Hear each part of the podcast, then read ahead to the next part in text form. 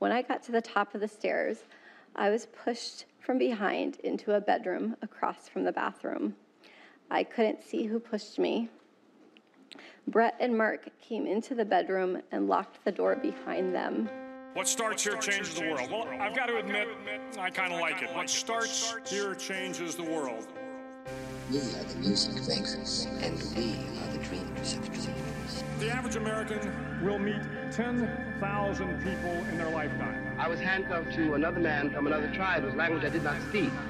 Don't think, don't think. But if every one of you changed the lives of just 10 people, and each one of those people changed the lives of another 10 people, and another 10, We did not know each other. And we could not speak to each other because if we could have spoken to each other, we might have been able to figure out what was happening to us. To every politician who is taking donations from the NRA, It is because America has not invested in its people. shame on you.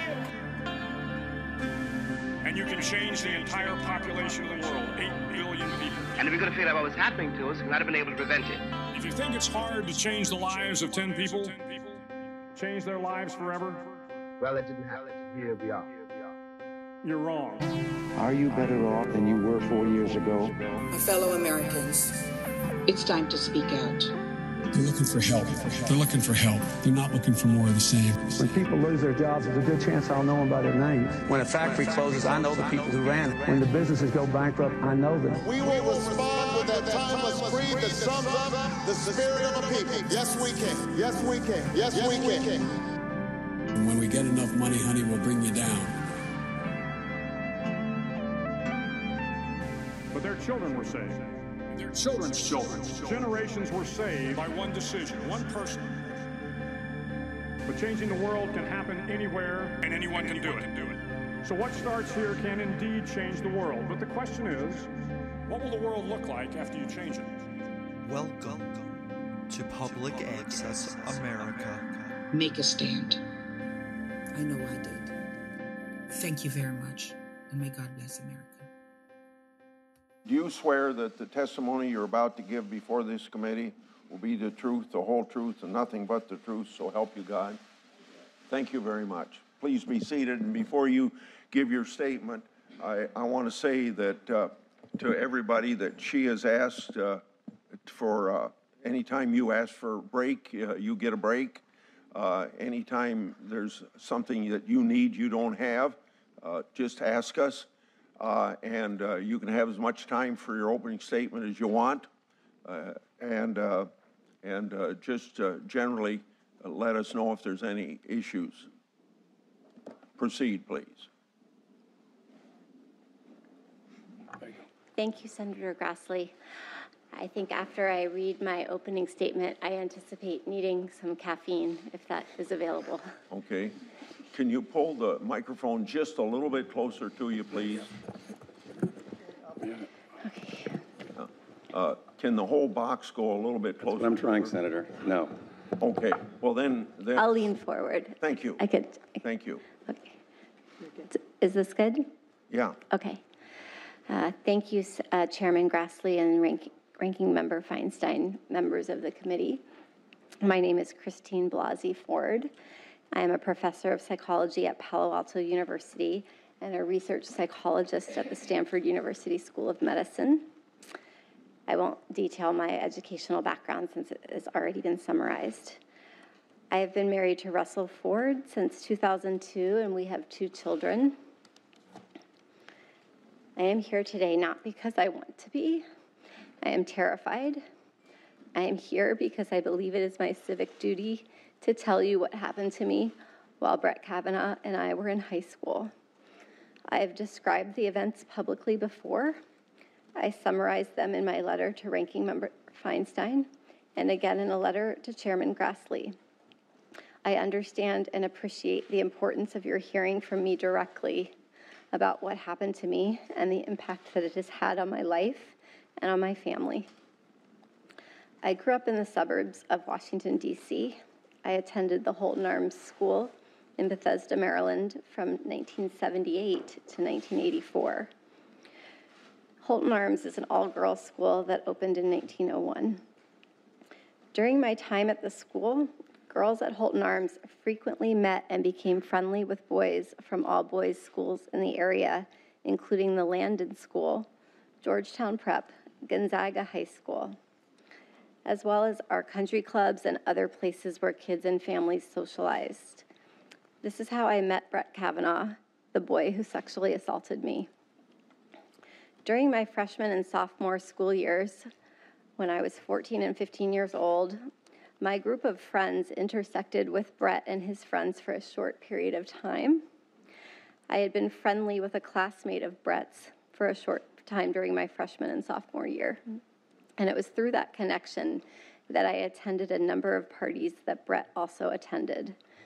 We did not know each other well, but I knew him and he knew me. In the summer of 1982, like most summers, I spent most every day at the Columbia Country Club in Chevy Chase, Maryland, swimming and practicing diving. One evening that summer, after a day of diving at the club, I attended a small gathering at a house in the Bethesda area. There were four boys I remember specifically being at the house Brett Kavanaugh, Mark Judge, a boy named PJ, and one other boy whose name I cannot recall. I also remember my friend Leland attending. I do not remember all of the details of how that gathering came together, but like many that summer, it was almost surely a spur of the moment gathering. I truly wish I could be more helpful with more detailed answers to all of the questions that have and will be asked about how I got to the party and where it took place and so forth.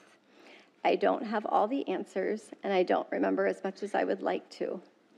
But the details that, about that night that bring me here today are the ones I will never forget. They have been seared into my memory and have haunted me episodically as an adult. When I got to the small gathering, people were drinking beer in a small living room, family room type area on the first floor of the house. I drank one beer Brett and Mark were visibly drunk. Early in the evening, I went up a very narrow set of stairs leading from the living room to a second floor to use the restroom. When I got to the top of the stairs, I was pushed from behind into a bedroom across from the bathroom. I couldn't see who pushed me. Brett and Mark came into the bedroom and locked the door behind them. There was music playing in the bedroom. It was turned up louder by either Brett or Mark once we were in the room. I was pushed onto the bed, and Brett got on top of me. He began running his hands over my body and grinding into me. I yelled, hoping that someone downstairs might hear me, and I tried to get away from him, but his weight was heavy. Brett groped me and tried to take off my clothes. He had a hard time because he was very inebriated and because I was wearing a one piece bathing suit underneath my clothing. I believed he was going to rape me. I tried to yell for help. When I did, Brett put his hand over my mouth to stop me from yelling. This is what terrified me the most and has had the most lasting impact on my life. It was hard for me to breathe, and I thought that Brett was accidentally going to kill me. Both Brett and Mark were drunkenly laughing during the attack. They seemed to be having a very good time. Mark seemed ambivalent, at times urging Brett on, and at times telling him to stop. A couple of times I made eye contact with Mark and thought he might try to help me, but he did not. During this assault, Mark came over and jumped on the bed twice while Brett was on top of me. And the last time that he did this, we toppled over and Brett was no longer on top of me. I was able to get up and run out of the room. Directly across from the bedroom was a small bathroom. I ran inside the bathroom and locked the door I waited until I heard Brett and Mark leave the bedroom, laughing, and loudly walk down the narrow stairway, pinballing off the walls on the way down. I waited, and when I did not hear them come back up the stairs, I left the bathroom, went down the same stairwell, through the living room, and left the house. I remember being on the street and feeling an enormous sense of relief that I had escaped that house and that Brett and Mark were not coming outside after me. Brett's assault on me dra- drastically altered my life. For a very long time, I was too afraid and ashamed to tell anyone these details. I did not want to tell my parents that I, at age 15, was in a house without any parents present, drinking beer with boys. I convinced myself that because Brett did not rape me, I should just move on and just pretend that it didn't happen. Over the years, I told very, very few friends that I had this traumatic experience. I told my husband before we were married that I had experienced a sexual assault. I had never told the details to anyone, the specific details, until May 2012 during a couples counseling session.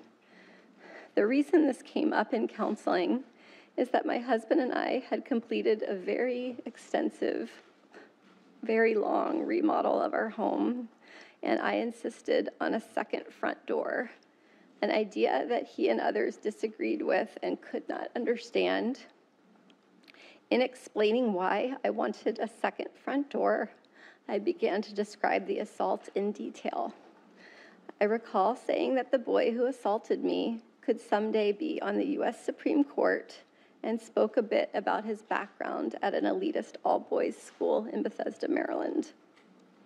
My husband recalls that I named my attacker as Brett Kavanaugh.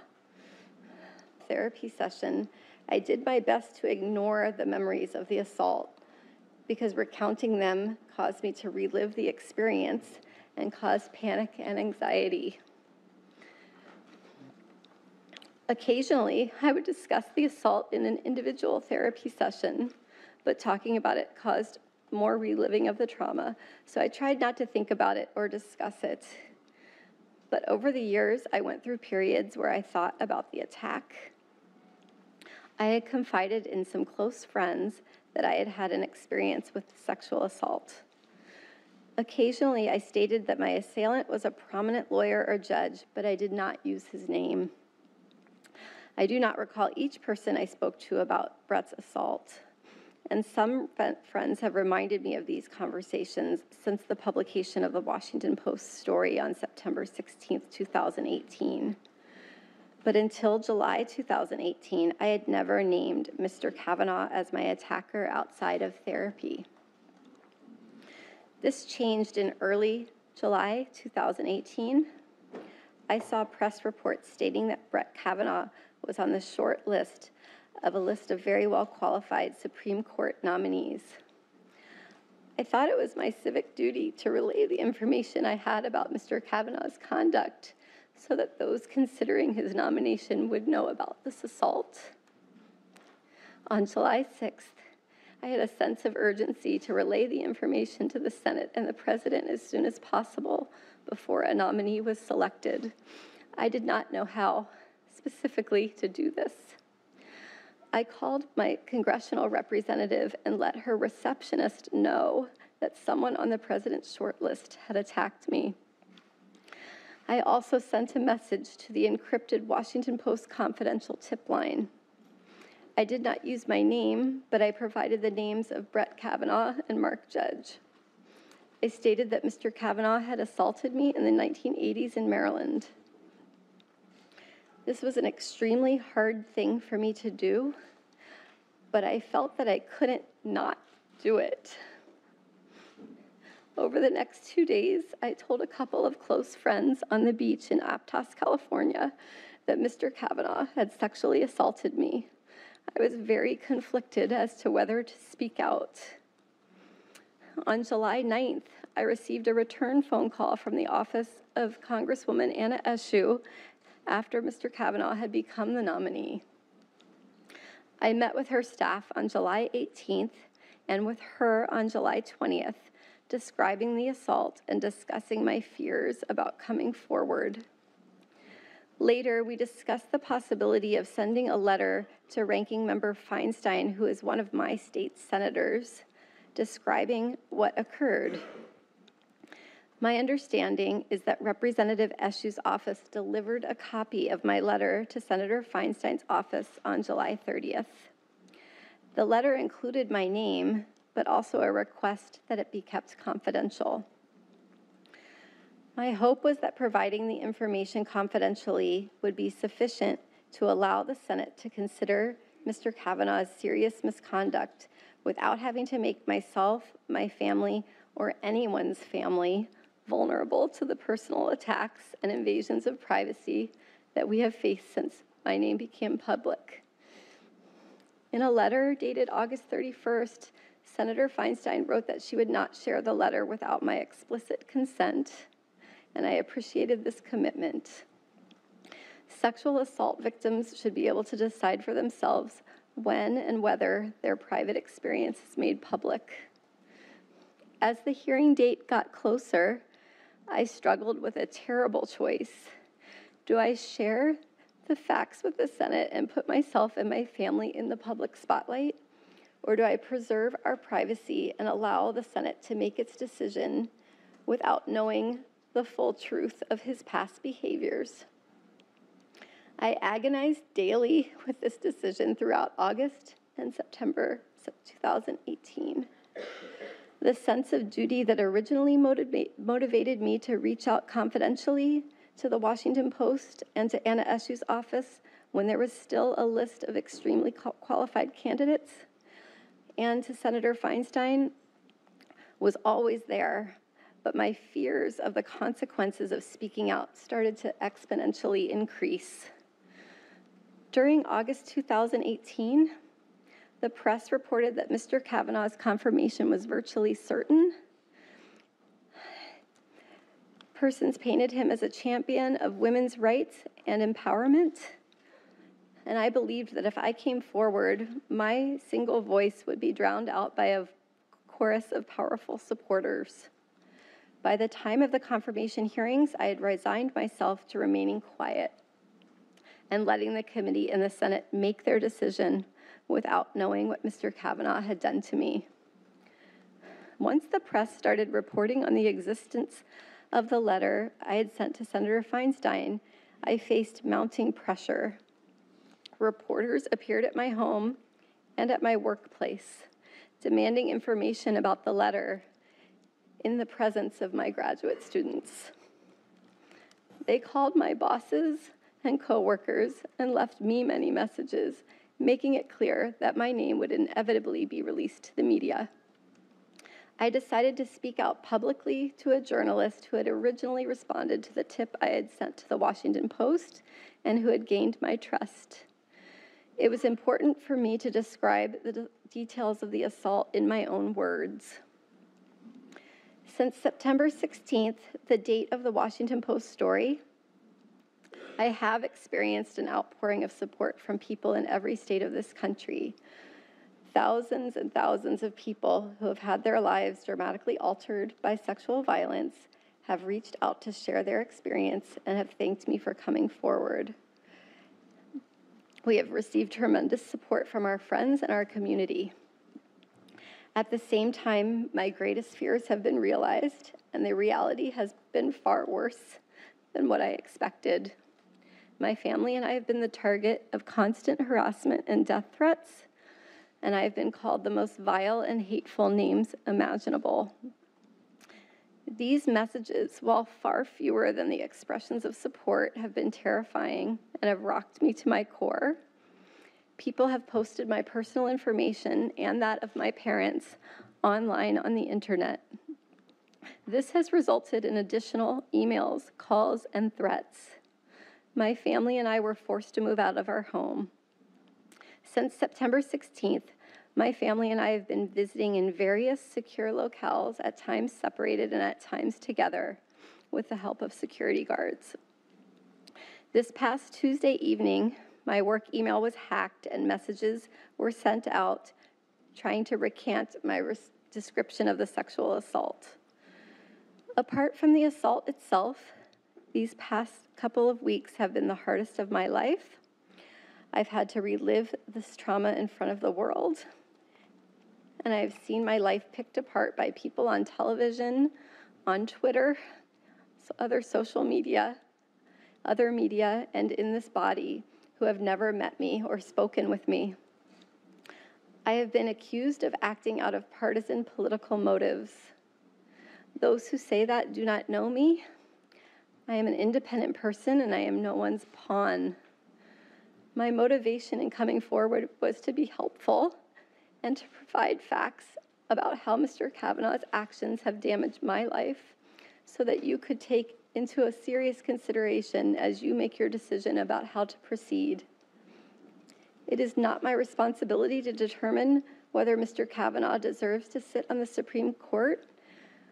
My responsibility is to tell you the truth. I understand that a professional prosecutor has been hired to ask me questions, and I'm committed to doing my very best to answer them.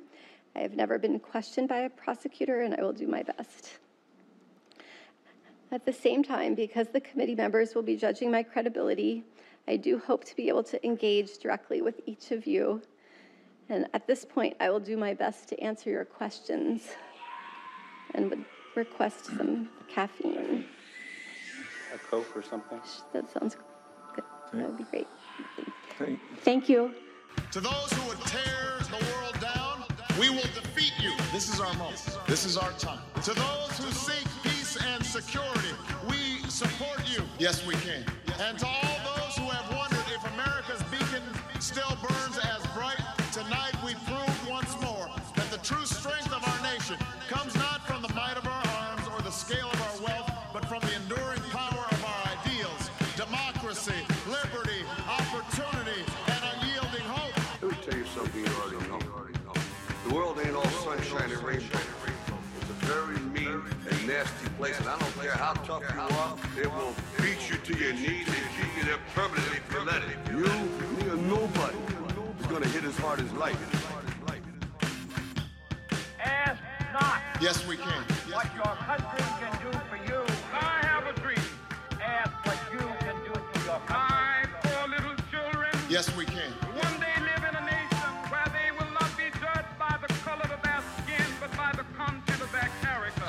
tell you things are bad. Everybody knows things are bad. It's a depression. In this lifetime, you don't have to prove nothing to nobody except yourself. It ain't about how hard you hit. It's about how hard you can get hit and keep moving forward. How much you can take and keep moving forward. That's how winning is done. Welcome to Public Access America. Yes, we can. Now on Instagram and SoundCloud, He wanted to run out of that tunnel for my dad. On Twitter, Apple Podcasts, the Stitcher Smart Radio, Potable, and more. Yes, we can. Public Access America. History in the making. Making history in the making. In the